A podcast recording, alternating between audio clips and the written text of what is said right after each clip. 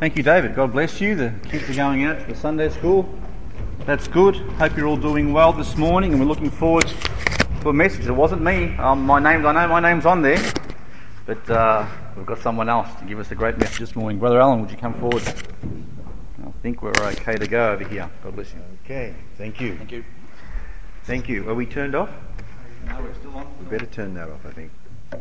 I'm, I'm uh, better than I was last time. I, the, uh, thank you for the water. We may need that. There may be the odd cough coming through, but uh, definitely a, a, lot better than I was last time I spoke, and uh, thank you to the Lord for that.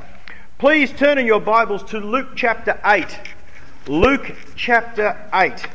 As we pre- continue through Luke, uh, the book of Luke, we'll be looking at a, a, a, a uh, oh, Luke chapter 8, that would help.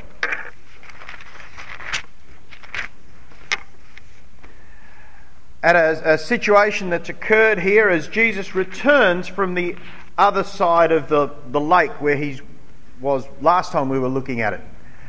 Uh, Luke is, as I say, I'm enjoying looking through the book of Luke.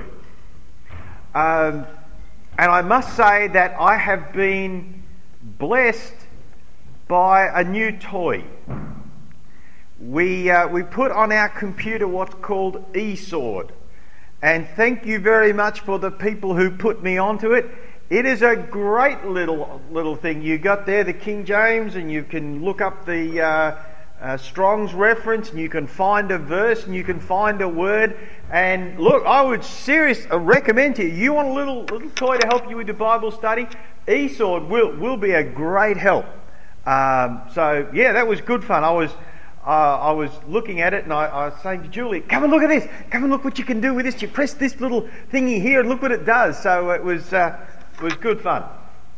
Um, so I love those little gadgets and stuff you can you can put on. We're looking now. Jesus has returned in, in Luke chapter 8 from the other side of the Sea of Galilee. And it says that in verse 40, when it came to pass that when Jesus was returned, the people gladly received him, for they were all waiting for them, for, for him. And behold, there came a man named Jairus. He was a ruler of the synagogue, and he fell down at Jesus' feet and besought him that he would come to his house. For, for he had only one daughter, about 12 years of age, and she lay a dying. But as he went, the people thronged him. We will not, in fact, be looking at the story of Jairus' daughter today because we've already dealt with that one earlier on. We're looking at what happened next as the people thronged him, pressed around, crowded. All these people. You know, it's you. You. Well, we have a thing sometimes about personal space. These people didn't care about your personal space. They were crowded and thronging around him, and something happened. And that's what we're going to look at. Before we do, let's pray. Heavenly Father, open, we pray, your word to us this day. Open our hearts and our minds, our ears and our eyes, that we may behold wonderful things in your word. For we ask in our blessed Saviour's name. Amen. Verse 43 And a woman having an issue of blood 12 years, which had spent all her living on physicians and neither could be healed of any, came behind and touched the border of his garment. a woman who had had an issue of blood for 12 years crept up behind him elbowed her way through the throng and reached out and touched him. There are a lot of things we can learn here, but there are, the first thing I want us to look at is that this disease this woman suffered is a picture of sin. It's a picture of sin. Notice I did not say she was suffering because she was sinning. No, no. This is a picture of what sin is like. Firstly, sin comes from inside. In the same manner that this disease had not entered to this woman from outside, no, it came from within her. Sin comes from inside. sin comes from the heart. Do you know what the first mention of the word heart is in the Bible? The very first time the word heart is mentioned in Scripture is in Genesis chapter 6 and verse 5. In Genesis chapter 6, verse 5, we see, And God saw that the wickedness of man was great in the earth, and that every imagination of the thoughts of his heart was only evil. Only evil. That's what hearts are like. Incidentally, you know how many times the word heart is mentioned in the Old Testament? Six 166, the number of man. I don't know quite what that means, but it's interesting, isn't it? But men's hearts are evil. Does not the prophet Jeremiah say in chapter 17, verse 9, that the heart is deceitful and desperately wicked? Who can know it? Hearts are evil. We think, oh, they have a good heart. No, they don't. People don't have good hearts, people have sinful hearts. And it's only those who can look with honesty upon their own hearts they realize how sinful they are. Ma- Martin Luther said that he feared his own sinful heart more than the Pope and all his cardinals. Yeah. That's a person who's come to appreciate what their own heart is like. In Matthew, eh, sorry, in Mark chapter 9, if you look back there, Jesus talks about the heart. Mark chapter 7. Mark chapter 7 and verse 18. And he saith unto them, Are ye so without understanding also? Do ye not perceive that whatsoever th- thing come from without entereth into a man, it cannot defile him, because it entereth not into his heart, but into the belly, and goes out in the draught, purged with all meat. And he said, That which comes out of the man, that defileth the man. For from within, out of the heart of men, proceed evil thoughts, adulteries, fornications, murders, thefts, covetousness wicked, deceit, lasciviousness, an evil eye, blasphemy, pride, foolishness. All these things, these evil things come from within and they defile the man. The problem with sin is it comes out of our hearts. You know, the, the, uh, we speak of the source of sin being the world, the flesh, and the devil. Well, let me tell you, the world and the devil get a lot of credit for stuff that comes out of our own hearts. World, the world and the devil do not need to work near as hard as we think they do. Because it's from within, from our own sinful selves, that we have most of our problems. This woman's disease came from within, and sin comes because we have a sinful heart. Remember always, we do not have a sinful heart because we sin. No. We sin because we have a sinful heart. It's the problem in the heart first, then the hands and the head. What else do we find out about this disease? This woman having an issue of blood 12 years, which had spent all her living. Tell you something else about sin? Sin costs. Sin costs. This woman had spent all her living. She was poor, but the indication is she had probably had some reasonable wealth at one time and spent it all trying to get this problem fixed. Sin costs, and it costs everything. Sin will take away everything you have.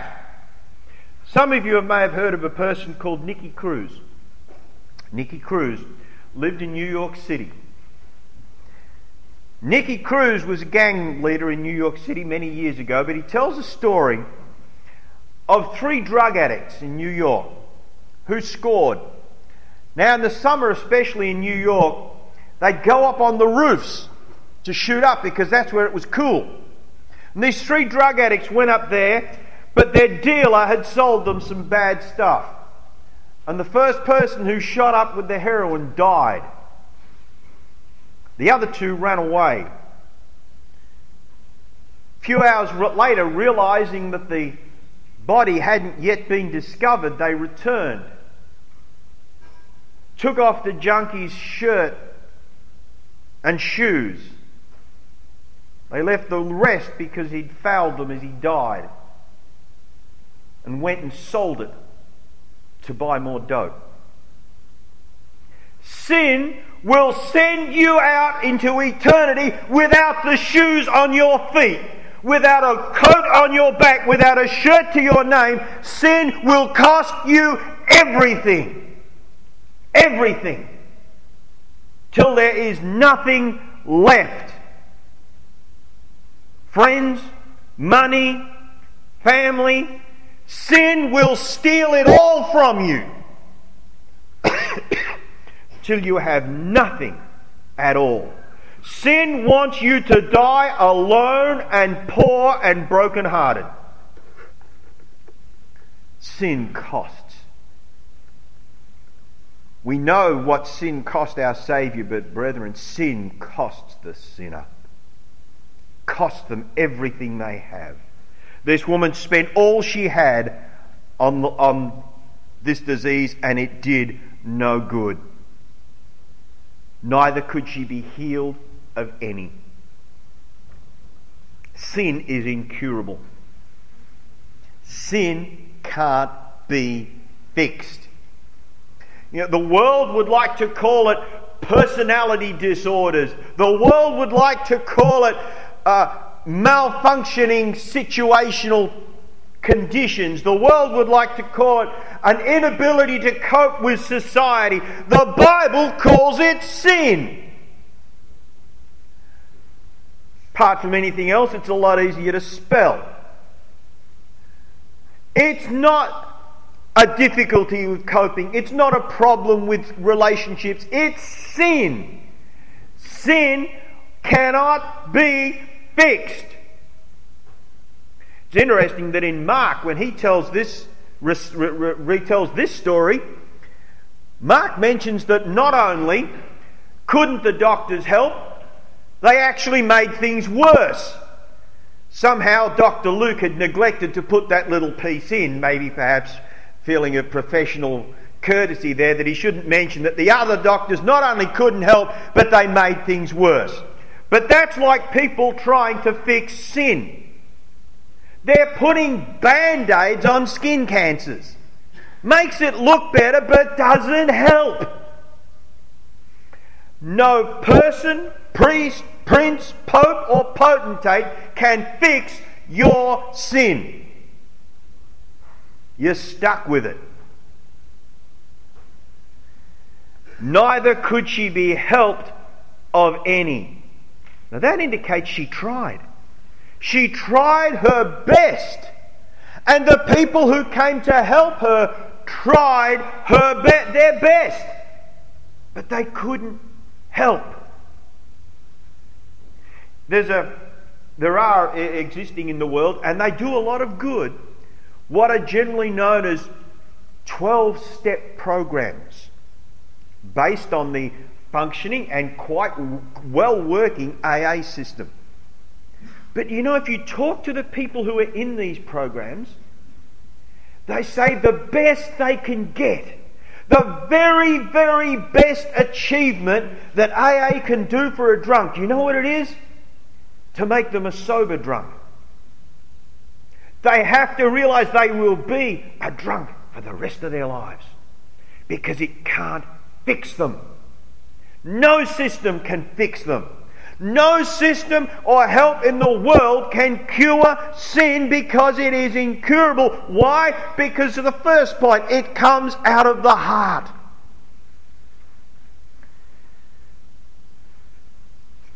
Neither could she be healed of any. Fourthly, we need to realize that sin makes you unclean. Now, this was this woman, one of this woman's real problems was that she could not go into the temple. Because in this condition, she was regarded as unclean and could not enter into worship. now, you might say to yourself, well, who would know? She could go into the temple and no one would know. Tell you, there's two people who'd know. She'd know, and God would know. That's why she didn't do it. You can come into a church, you can come into a religion, you can come into any group of people carrying your sin with you, and there may be only two people who will ever know. You'll know, and God will know that you are still unclean before Him. She was cut off from worship, cut off from fellowship. Sin will alienate you from God's people. It will. You might think, oh, yeah, I can just keep this little piece of sin over here and nobody will ever know about it. You can't it will inevitably begin to grind you down, wear you down, and spill over into every part of your life because sin makes you unclean before a holy and a righteous God. Fifthly, sin makes you weak. Now, this woman, physically suffering as she was, would have had anemia. She would have been anemic. She would have been very pale. She would have been weak. She would have had her strength constantly drained out of her. Sin has the same effect on a person's moral life. Sin will make you weak. Sin will make it impossible for you to do the things you know you should morally. And again, we sometimes get this silly idea that we can keep a little bit of sin over here in a jar and just bring it out occasionally when we want to, and the rest of the time, and it won't affect our lives. Well, it will. It will affect your life. You will not be able to keep it in one place and it will weaken you. It'll weaken your morals, it'll weaken your standards, it'll weaken every single part of your mental and spiritual life because sin makes you weak. Just as this woman's physical problem made her physically weak, sin will make you weak. Sixthly, sin's fatal. One day, this woman's disease was going to kill her. She knew that. She knew that you cannot continue on this with this situation indefinitely. Her resistance was dropping, her ability to fight infection was disappearing. One day, this disease was going to kill her unless she got fixed. One day, your sin will kill you. In the Old Testament, the book of Ezekiel, chapter 18, verse 20, it says, The soul that sinneth, it shall die. In the New Testament, the book of Romans, chapter 6, verse 23, says that the wages of sin is death. One day, sin will kill you. You might think, oh, no, no, I, can get away with this. It won't get me. Look over in the book of Revelation. Book of Revelation, chapter 20. Revelation chapter 20, verse 15. Verse 15 of Revelation chapter 20 And whosoever was not found written in the book of life was cast into the lake of fire. The preceding verse says, This is the second death. sin will kill you. One way or another, either in this world or the next, sin is fatal. You might live a long and happy and prosperous life and die at 120 in a huge, comfortable bed and think that, yeah, you got away with it. Well, the scripture says no. There's the second death, and your sin will kill you. Sin is fatal, it's incurable, it's, it's from inside you. You cannot get it out, no one else can help you. It makes you unclean, it makes you weak and one day, your sin's going to kill you. So, what did she do? She came behind him in verse 44, back in Luke chapter 8, and touched the border of his garment, and immediately her issue of blood was staunched. It says in another passage that she knew immediately within herself that she was cured. Immediately. She knew it. She could feel it in herself that cured. Now, this raises an interesting question. And you know, I, I, get these questions that come up in my head when I read Scripture. It says, came behind him and touched the border of his garment. Well, which border of what garment? It's interesting, isn't it? That we speak of the hem of his robe. You ever heard that expression? Touch the hem of his robe? The Bible doesn't say that. The Bible says very clearly the border of his garment. Never mentions his robe.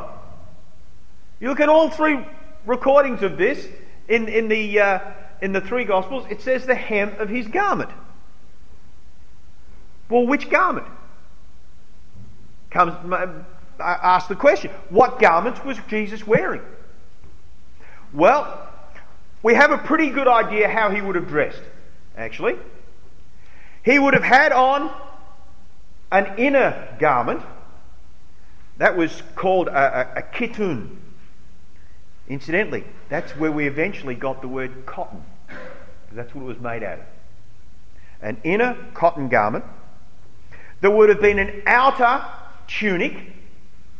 He would have worn some form of head covering. It was pretty hot there, you know, some form of head covering. And sandals. Plus one other thing. One other thing.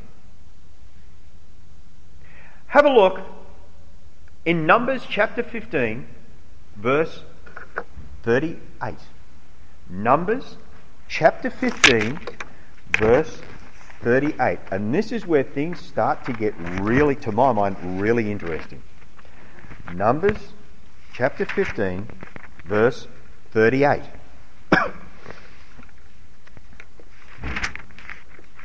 Speak unto the children of Israel and bid them that they make them fringes in the borders of their garments throughout their generations, and that they put upon the fringe of the borders a riband of blue. Blue, the colour of heaven. Oh. Was this to mean on all their garments? On all their garments there was to be a blue fringe? And the purpose was to, in verse 39, and it shall be unto you for a fringe that you may look on it and remember the commandments of the Lord and do them. Well, have a, have a look over in Deuteronomy chapter 22. Gets, gets another mention. Deuteronomy chapter 22, verse 12.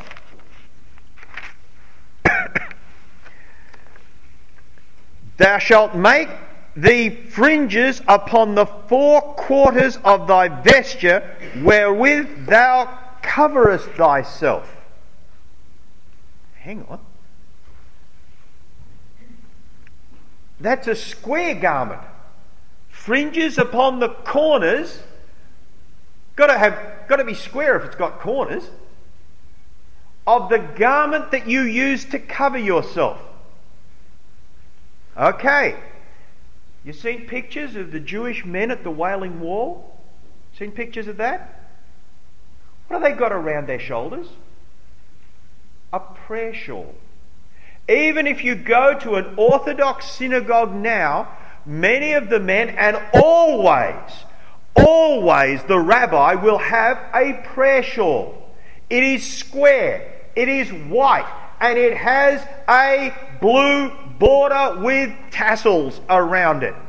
And when the rabbi stands up to pray, he will pick up his prayer shawl and he will cover his head with it as a sign of his humility before God and pray. The garment that you use to cover yourself wasn't talking about clothing. It was talking about the garment you used to cover yourself when you prayed, your prayer shawl. Now, as a teacher, as a, a, a, teacher in Israel, as a rabbi, in fact, because that's what the word rabbi means, it means teacher. Jesus would have taken his talit, his prayer shawl, with him. Because a rabbi, a teacher, was expected to be always ready to pray. Now, the average man would have taken it with him to synagogue, but would not have worn it all the time. But a teacher carried it constantly. So, this is the one extra piece of clothing that Jesus would have had around his shoulders, would have been a prayer shawl. Would have been about that big, that big, would have been folded diagonally and worn around the shoulders. And it had, as we see in, in Luke chapter 8, it had a border on it. And the border was in blue and it had a fringe and tassels on it. And it is almost certain this is what she reached forward to touch his shawl. Why? Why that? Why had she said to herself, you know, if I do that, I'll be cured? Why did she think that? Was she the only person who thought that? Now, have a look in Matthew chapter 14. Matthew chapter 14. We've actually read this before, but I don't know if anybody quite picked it up. I didn't until I, I, I was looking at it later. Matthew chapter 14, verse 36. Well, let's start at verse 35. And when the men of that place had knowledge of him, they sent out to all the country round about, and brought unto him all that were diseased, diseased, and besought him that they might only touch the hem of his garments, and as many as touched were made perfectly whole. She wasn't the only person who believed this. People believed that if they touched the hem of his prayer shawl, they would be healed. Where on earth did they get this idea from? Well, have a look. Malachi chapter 4. Malachi chapter 4. Malachi chapter 4 Verse 2.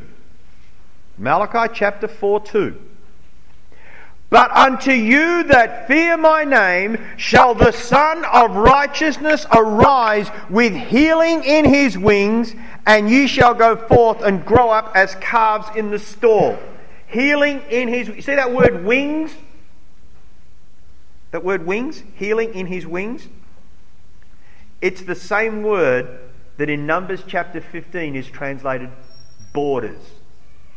Yeah. Healing in his wings, healing in his tassels, healing in the borders. Same word.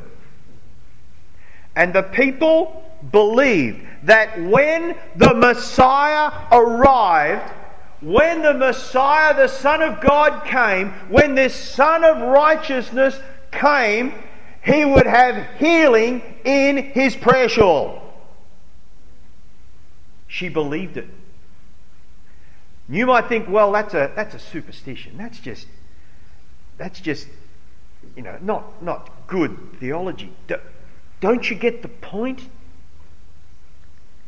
It meant she believed that this was the Messiah.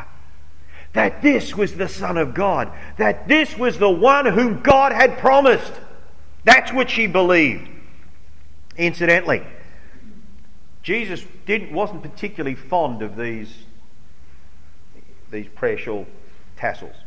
Because in Matthew chapter 23 and verse 5, he rebukes the Pharisees for making them extra big so that they'll look extra spiritual. Because it's not externals that are important here. Did you know that we mention that, this, this belief in hymns? Yeah?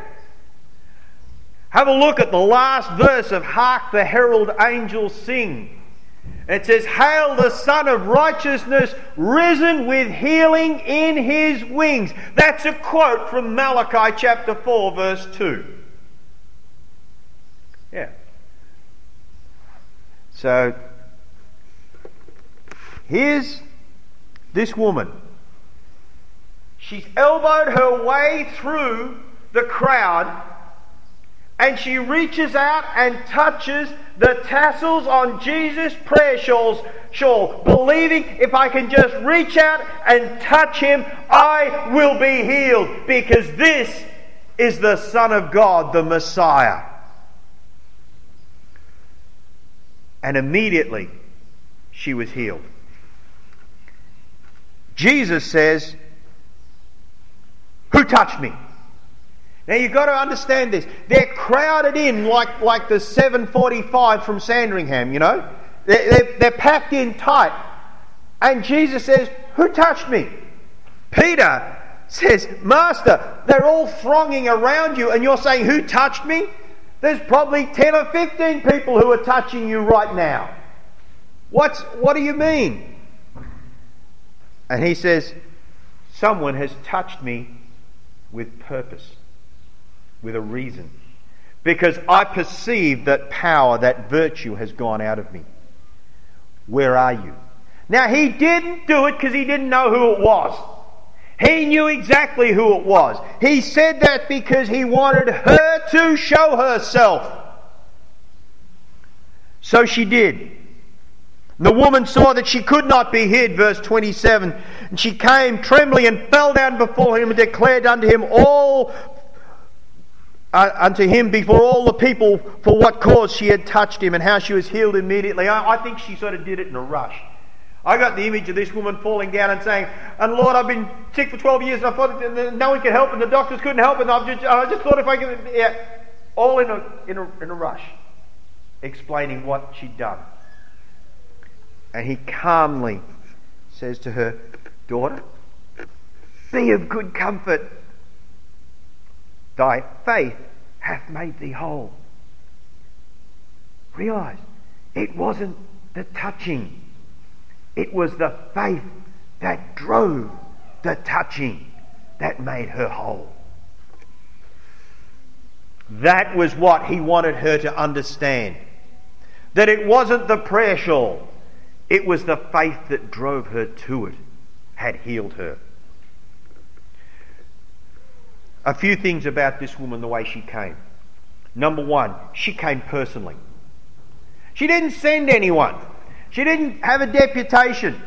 She didn't hold a prayer meeting. She didn't have a, have a, uh, a, a, a healing service. She came personally to Christ.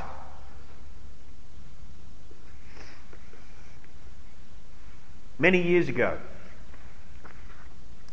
I was in a hall in Warragul. On the day that I became a Christian, the day that I quit fighting God and accepted Him for who He was and me for who I was. It was very personal. I felt that I had the personal attention of the ruler of the universe. And that at that time there was nothing he would rather do than talk to me there. It's personal. Coming to Christ is always personal, it's individual. She came personally. Secondly, she came purposefully. She came with the aim of doing one thing getting healed. When you come to Christ, come with the one aim of getting saved. Nothing else. All the other things will work out later. But that you need to come to Christ with one purpose only. You see, all the other people, they were thronging Christ and touching him by accident. They were there because they wanted to hear what he had to say. Maybe they'd come to him because they thought he was a great teacher. Maybe they'd come to him because they wanted to see what miracles he'd do next. Maybe they were coming to him just to hear his, his, his sermons. She came with the sole aim of getting her problem fixed. She came with a purpose. When you come to Christ, don't come to him as a good teacher. Don't come to him as a moral leader. Come to him as the Saviour of the world with the one aim of getting your sin problem fixed. Come with a purpose. Come personally, come with a purpose. Second, thirdly, she came expectantly. She believed that this was going to happen. Didn't matter how many people she had to kick out of the way to reach that Saviour, she expected a cure instantly and got one. The book of Hebrews, chapter 11, verse 6 says, He that cometh to God must believe that He is, and that He is a rewarder of them that diligently seek Him. Come to Him expecting Him to reward you for seeking Him. She believed that this one here was the Messiah, was the Son of God, and he was present with power to heal, and something was going to happen. Come to God expecting something to happen. I remember one, one person uh, said that they, they felt like praying, Oh God, if there is a God, save my soul if I have a soul. That sort of prayer is not going to do any good. If you're going to come to God, you have to believe that He is and believe that He can save you. Come expectantly. You know, people will sneer at this woman and say, Oh, what a primitive, childish faith. Would to God that more people had a primitive, childish faith like this that would kick people out of the way and say, I'm going to get to the Saviour no matter what. She's a, she is not a second rate example. She is a first rate example. She is a first rate example of a person who knew what their problem was and knew who could fix it. Oh. You got a sin problem? Something in your heart? You know it's there. You know that it needs fixing. You know that no one else can help. You know that you desperately need, and you know one day, if you don't do something, it's going to get you. You know that. Well, I'm telling you, there is one here today who can save, who can reach out and help where no one else can. If you come to Him today, personally, if you come to Him today purposefully believing He can help, if you come to Him expecting He can save, He will. Guaranteed. Nothing surer. I have it on the authority of the sovereign God of the universe that if you come to, to Christ today, He will receive you. Guaranteed. That's a better guarantee than you get anywhere else in this world. Got a problem? Jesus can deal with it. He can fix it. You need to talk about it. Come and talk to me after the service. Talk to Frank after to Pastor Frank after the service. If you don't feel like you can talk that, talk to Miriam. Talk to one of the people. You know there are people here who would love to talk to you about your soul. Talk to them. And, and have God do the healing in your soul that you know He's capable of doing. Thank you.